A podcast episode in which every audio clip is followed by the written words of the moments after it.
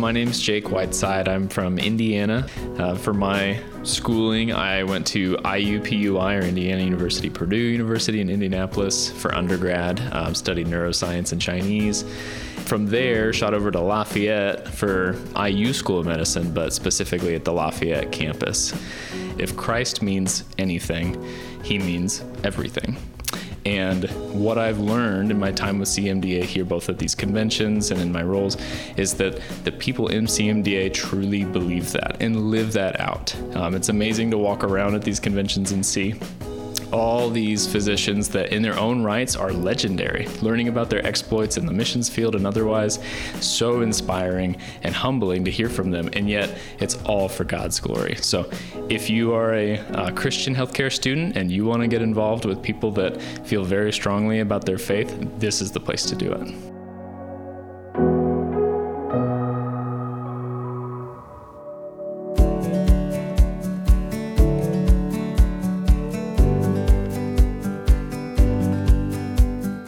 Hi, this is Dr. Mike Chupp, your host of CMDA Matters, the weekly podcast of the Christian Medical and Dental Associations. You know, over the last six weeks, members of our leadership team and I have had the privilege to bring our Thrive gatherings to communities all across the country. We have thoroughly enjoyed meeting so many of our members and supporters as far west as San Diego, California, as far east as Sandy Cove in Maryland as far south as Huntsville, Alabama, and next week as far north as Niles, Michigan. We're going to 20 cities in all. These gatherings, they have aimed to introduce the resources and ministries of CMDA that help Christians in healthcare thrive and not just survive. We're now in our 93rd year, and your CMDA is having a greater impact than ever. As I met our supporters and members in several of these cities during our Thrive gatherings, I was blessed to hear so many stories of how the Lord is using this wonderful community of Christian healthcare professionals that we know as CMDA to encourage you during the different seasons of life as healthcare professionals and your families. I met medical students training on a campus with faculty that have been very cold toward the students' worldview. I met residents facing exhaustion and others who expressed how CMDA ministries they've strengthened their marriage and helped them learn to share Christ more confidently and prepared them well to debate the issues of our day with grace. This is why we humbly ask you to support your CMDA in November and December financially. Without the generosity of many, these ministries of CMDA would not be possible. The impact that we all desire, that of seeing healthcare professionals redeemed by Christ's unconditional love and each living to their fullest in Him, would be in jeopardy. Will you join this critical army of CMDA champions with your generous support during this year end giving campaign? Our goal this year for November and December is $900,000.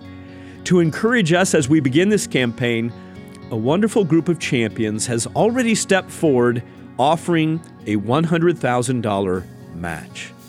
If you'd like to make your gift, which will be matched dollar for dollar by these champions, please visit cmda.org/give or you can contact our stewardship team by calling 888 230 2637 today. I am very excited to share this week's program with you, friends, because our guest is one of my all time favorite Christian authors, Mr. Os Guinness. Os's latest book, Signals of Transcendence, it's an incredible collection of 10 short stories that tell of the remarkable ways that God awakens the hearts and minds of men and women and how we need to be listening and waiting for those signals in our lives, as well as leveraging those signals when others around us who are far from God detect their own. My co host today is Dr. Bill Griffin, who's the Vice President of Dental Ministry at CMDA. And I have found that Griff has a huge heart for evangelism that always challenges me. I hope you will also be challenged by this conversation. So let's listen in.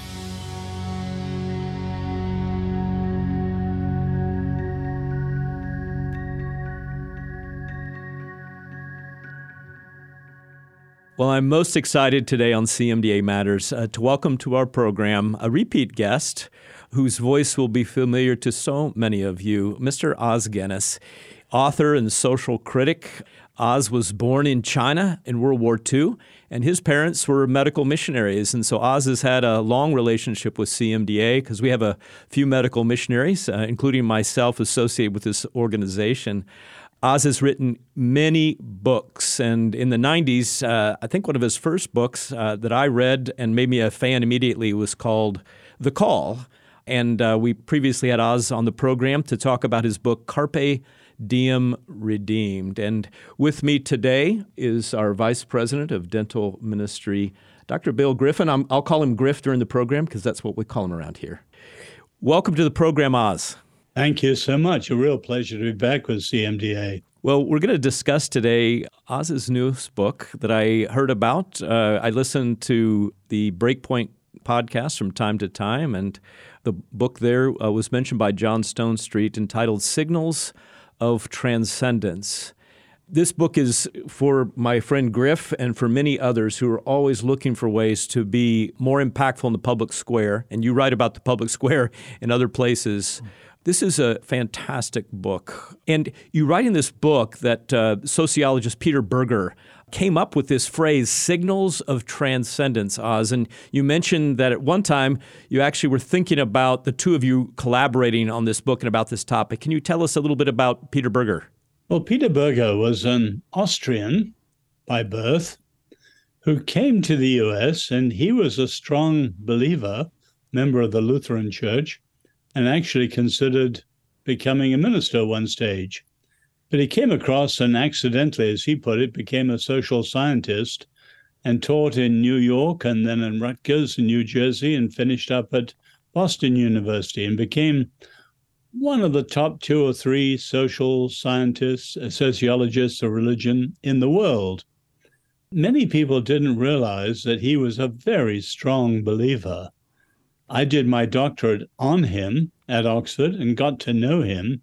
And he became a great friend. And it was very clear, especially towards the end of his life, what an immensely strong believer he was. Now, his idea was very simple here, and it's in his little book, A Rumor of Angels, just one chapter.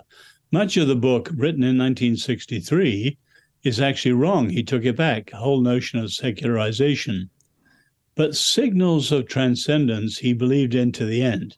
In other words, people have profound experiences which do two things they puncture whatever they used to believe, and secondly, they point towards something else which, if true, would make all the difference. So, what the signals do, they constitute and trigger people to become seekers, searchers.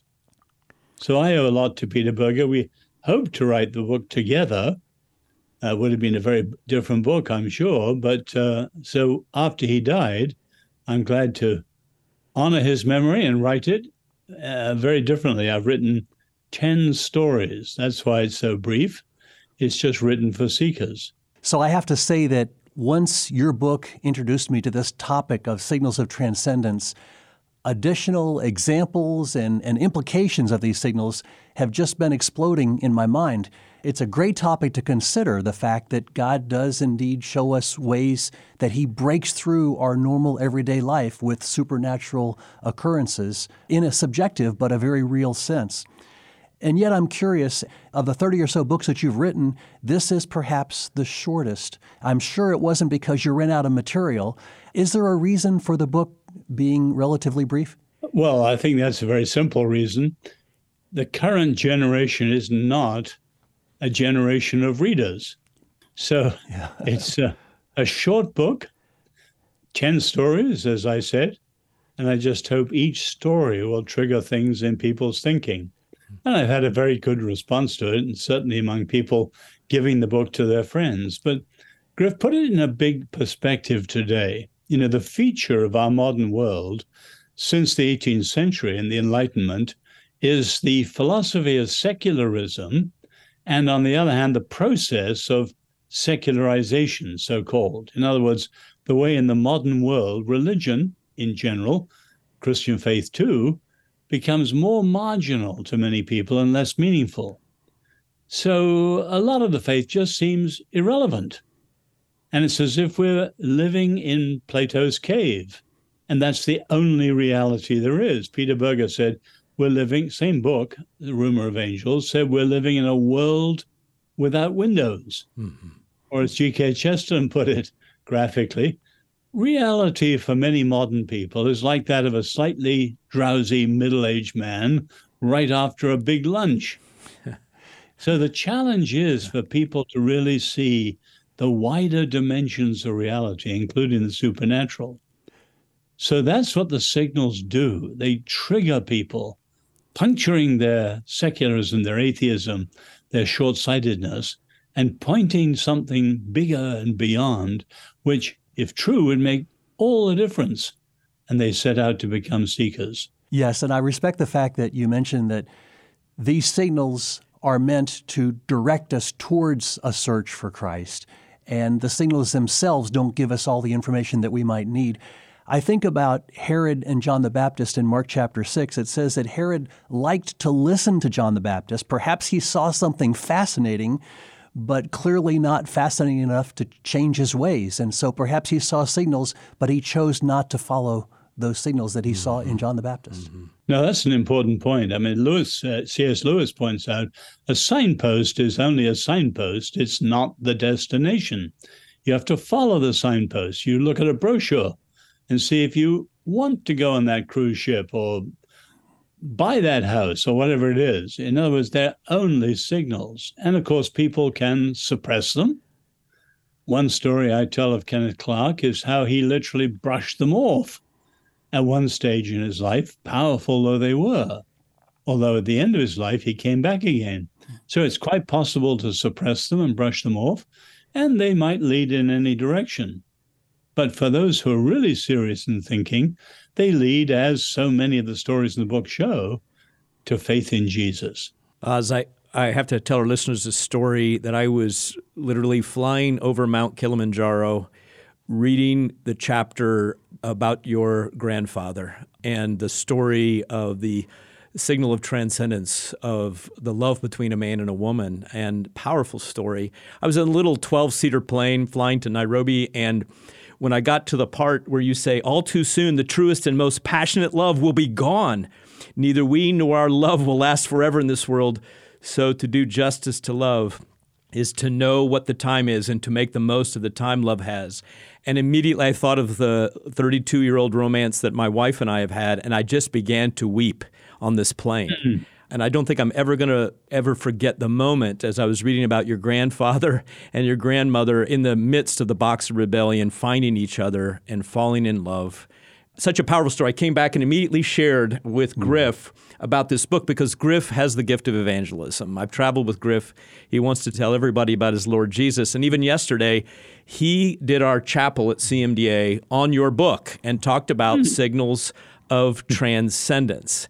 Um, oh, thank you, Griff. So uh, we had lots of testimonies popping up uh, from the crowd, from our own staff, including my own, how I came to Christ. But we wanted to ask you: Were there particular signals of transcendence in your own life that helped to inspire your own faith journey? Well, that's not the way through which I came to faith.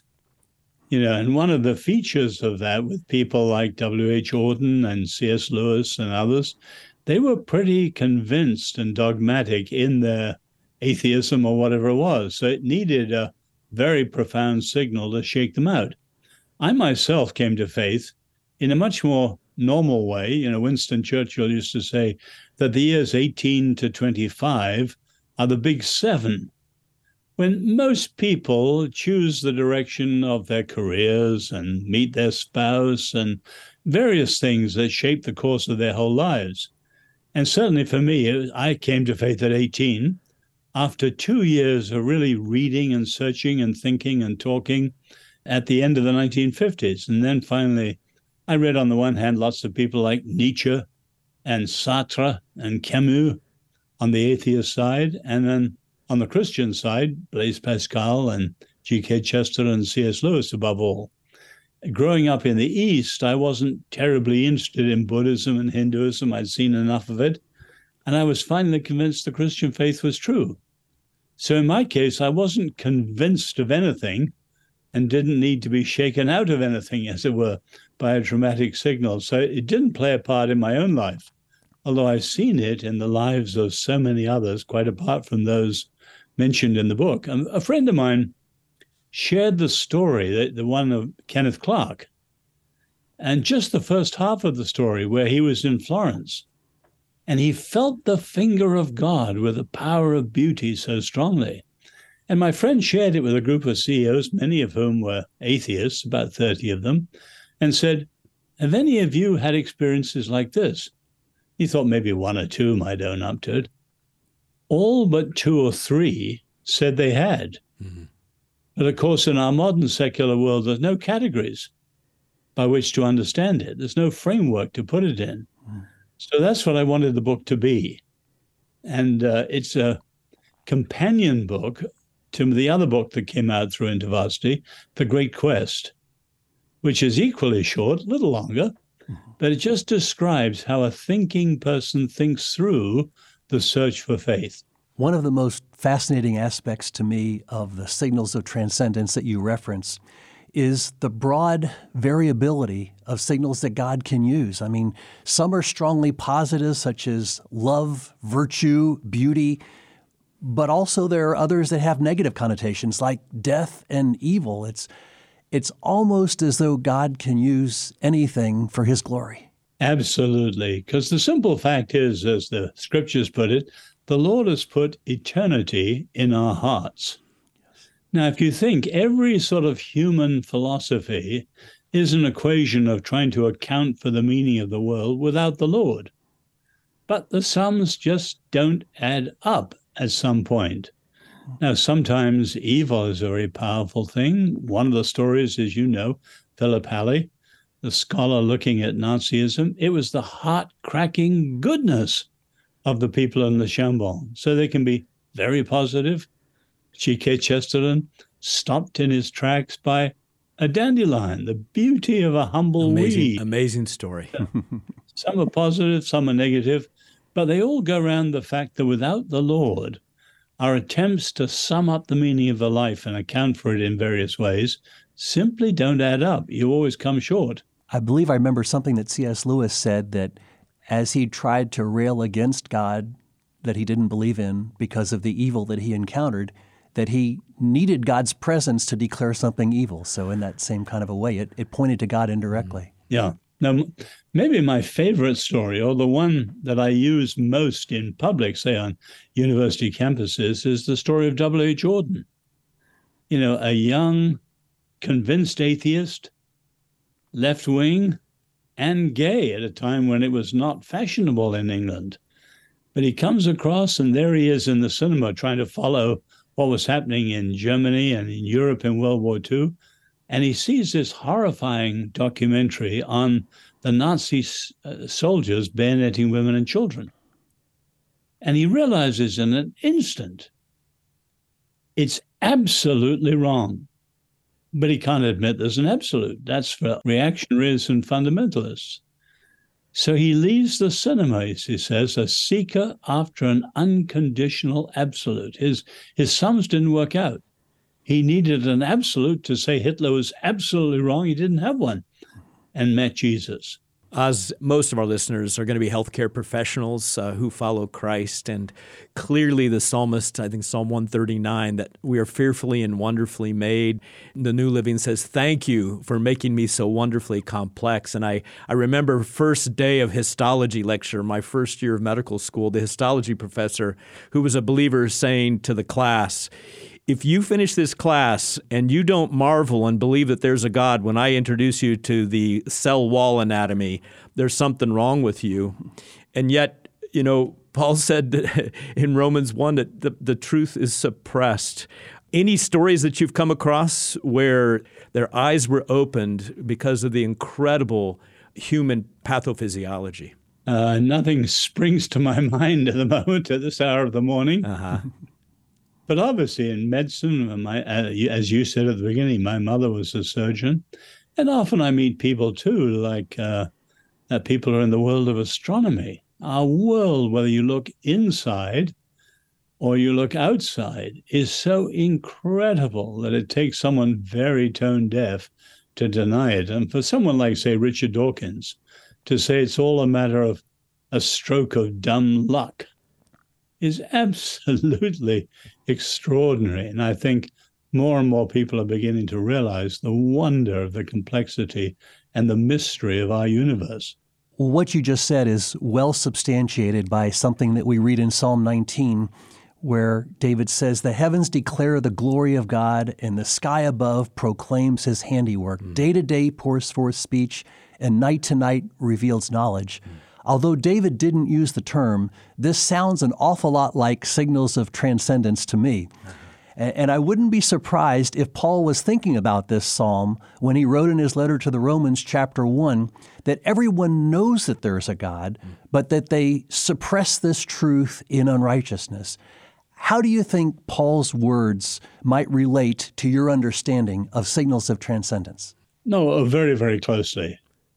In other words, the heart of unbelief, as Paul says in Romans 1, I think verse 17, is that people are suppressing the truth, or one version puts it, holding truth hostage. So if you think of a hijacker getting into a cabin of a plane and putting a pistol to the pilot, can't do it now, they can make it fly to a destination other than the one it was intended to fly to.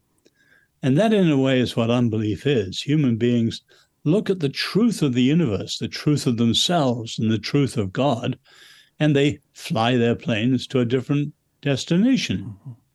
And that's why the signals are so powerful, because whatever they believe, and many of the people in the book were convinced atheists. C.S. Lewis, as you know, for more than 12 years as a searcher, because he was reluctant to give up his atheism. Mm-hmm.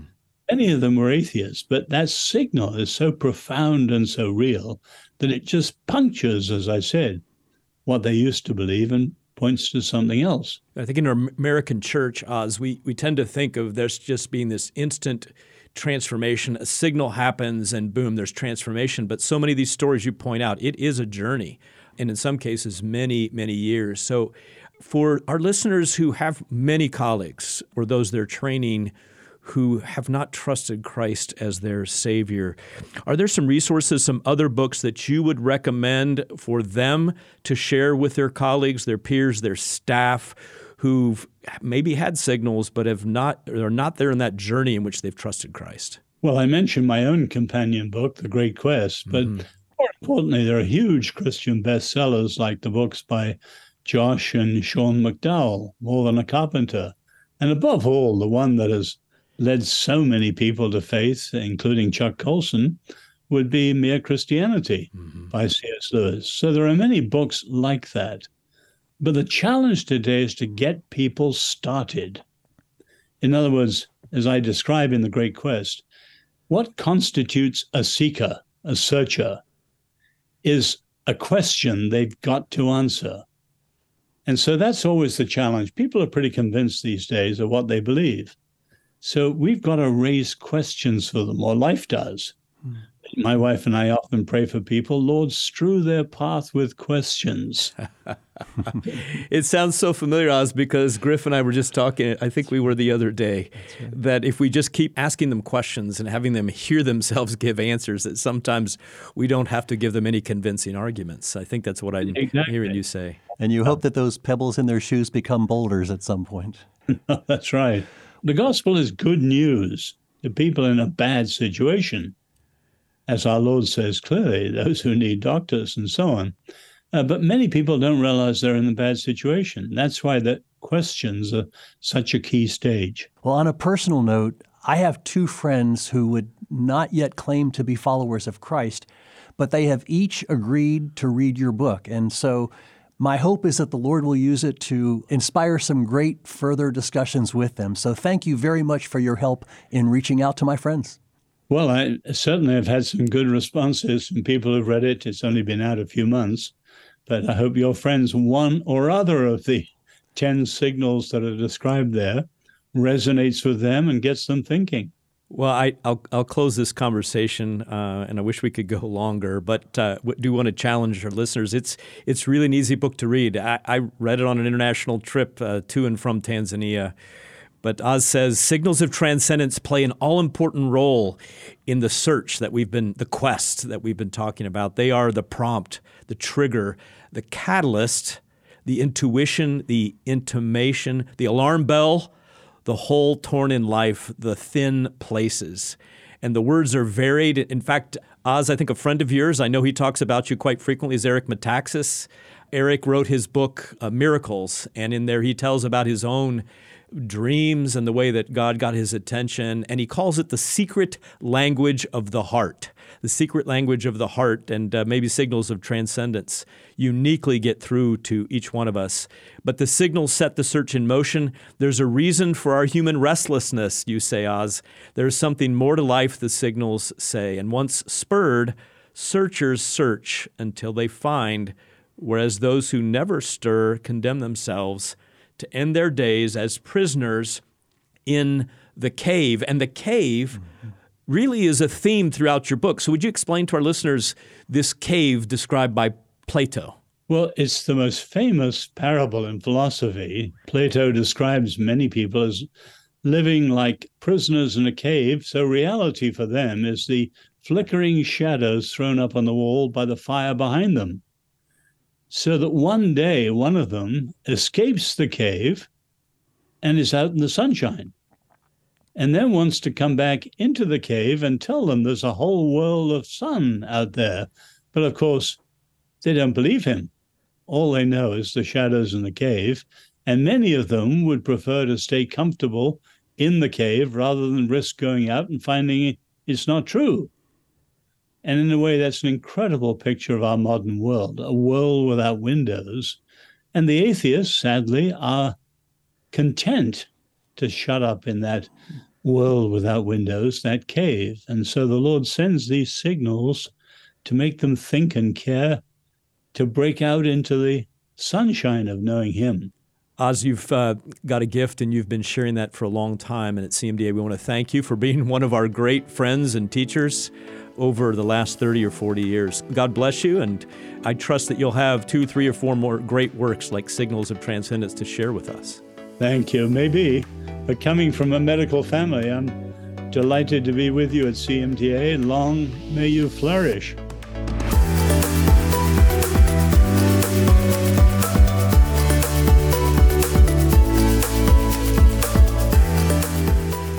Well, as Griff and I talked with Os Guinness, were you maybe thinking about your own signals of transcendence?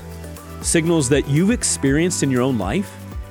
If this discussion intrigued you and you'd like to read his new book, Signals of Transcendence, you can find your copy in the new and updated CMDA bookstore by going to cmda.org/bookstore. We've also included a link in our show notes for you today.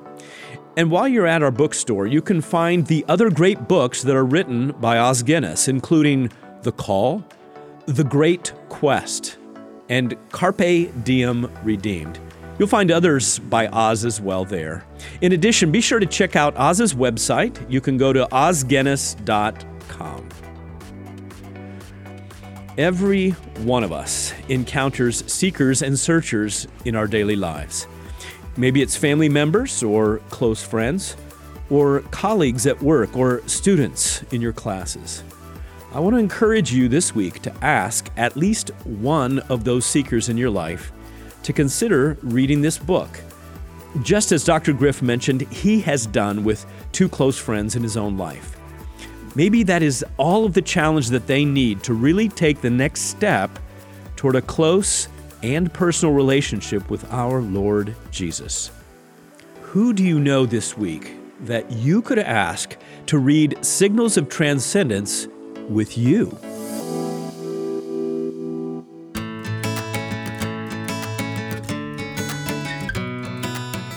Those of us who serve in the healthcare professions have the best opportunities to point individuals toward Christ. One of our big priorities here at CMDA is to help train healthcare professionals to integrate their faith into their practice of healthcare. That's why we produce faith prescriptions. This on demand video series will teach you to share your faith in ethical and appropriate ways with colleagues and patients. And it will also teach you to pray with patients and much, much more. To get started with the series, which is free to CMDA members, visit the CMDA Learning Center at cmda.org/learning.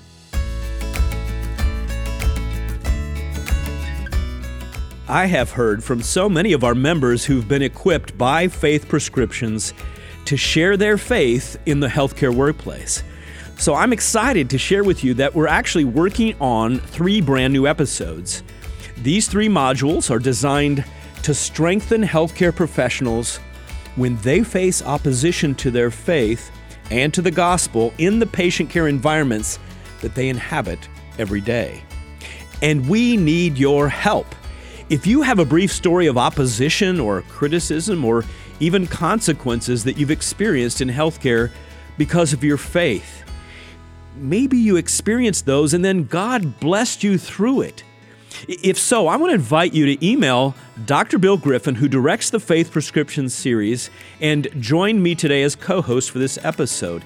You can use the email address faithrx at cmda.org to share your story with us. Thanks in advance for your willingness to make these new episodes a great blessing to our members.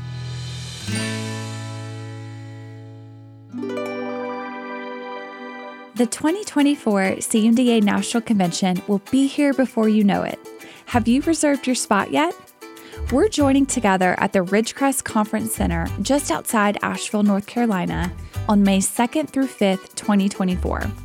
This is your opportunity to fellowship and worship with other Christians in healthcare as we raise His banner together. Our speakers at this premier event include evangelist Will Graham, the grandson of Billy Graham, human rights lawyer Ashley Chapman, Pastor Tony Evans, physician and ethicist Dr. Lydia Dugdale, and more. To reserve your spot at this year's convention, visit natcon.cmda.org.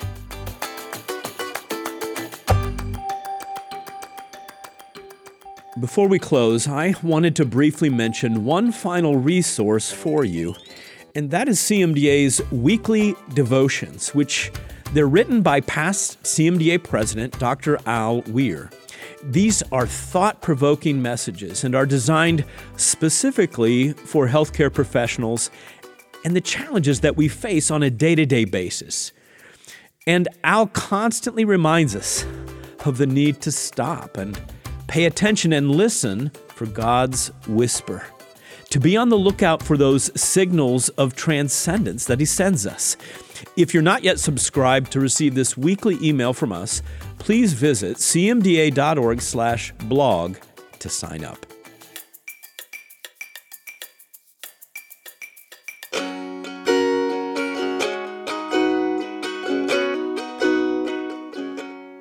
Be sure to listen in next week when I will be joined by physician, author, speaker, and researcher Dr. John Wyatt from London, England.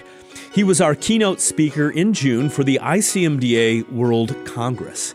We had a fascinating conversation about his topic for that keynote address in Tanzania, which is the future of artificial intelligence in healthcare as well as some of the ethical questions we are facing as this technology continues to grow.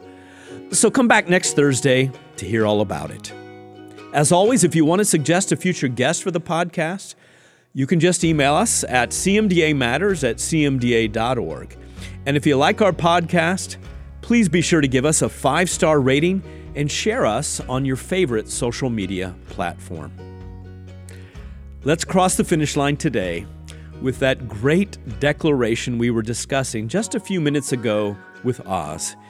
It's from Romans chapter 1 verses 16 to 20. Paul says, "For I am not ashamed of this good news about Christ. It is the power of God at work, saving everyone who believes, the Jew first, and also the Gentile. This good news tells us how God makes us right in His sight. This is accomplished from start to finish by faith. As the scriptures say, it is through faith that a righteous person has life. But God shows his anger from heaven against all sinful, wicked people who suppress the truth by their wickedness. They know the truth about God because he has made it obvious to them. For ever since the world was created, people have seen the earth and sky. Through everything God made, they can clearly see His invisible qualities, His eternal power, and divine nature. So they have no excuse for not knowing God. As Christians in healthcare, we have the incredible opportunity to share Christ with the seekers and searchers in our lives, those who might just be suppressing the truth that they know deep in their hearts. And God, who truly loves them, faithfully sends signals of transcendence, which help bring them one step closer to knowing our God. Let's be on the lookout for those signals, those whispers from God this week. And as we share Christ with others, we will be bringing the hope and healing of Christ to our world. That's what matters to CMDA, friends. And CMDA matters. We'll see you next week, friends, God willing. This podcast has been a production of the Christian Medical and Dental Associations. The opinions expressed by guests on this podcast are not necessarily endorsed by the Christian Medical and Dental Associations. CMDA is a nonpartisan organization that does not endorse political parties or candidates for public office. The views expressed on this podcast reflect judgments regarding principles and values held by CMDA and its members and are not intended to imply endorsement of any political party or candidate.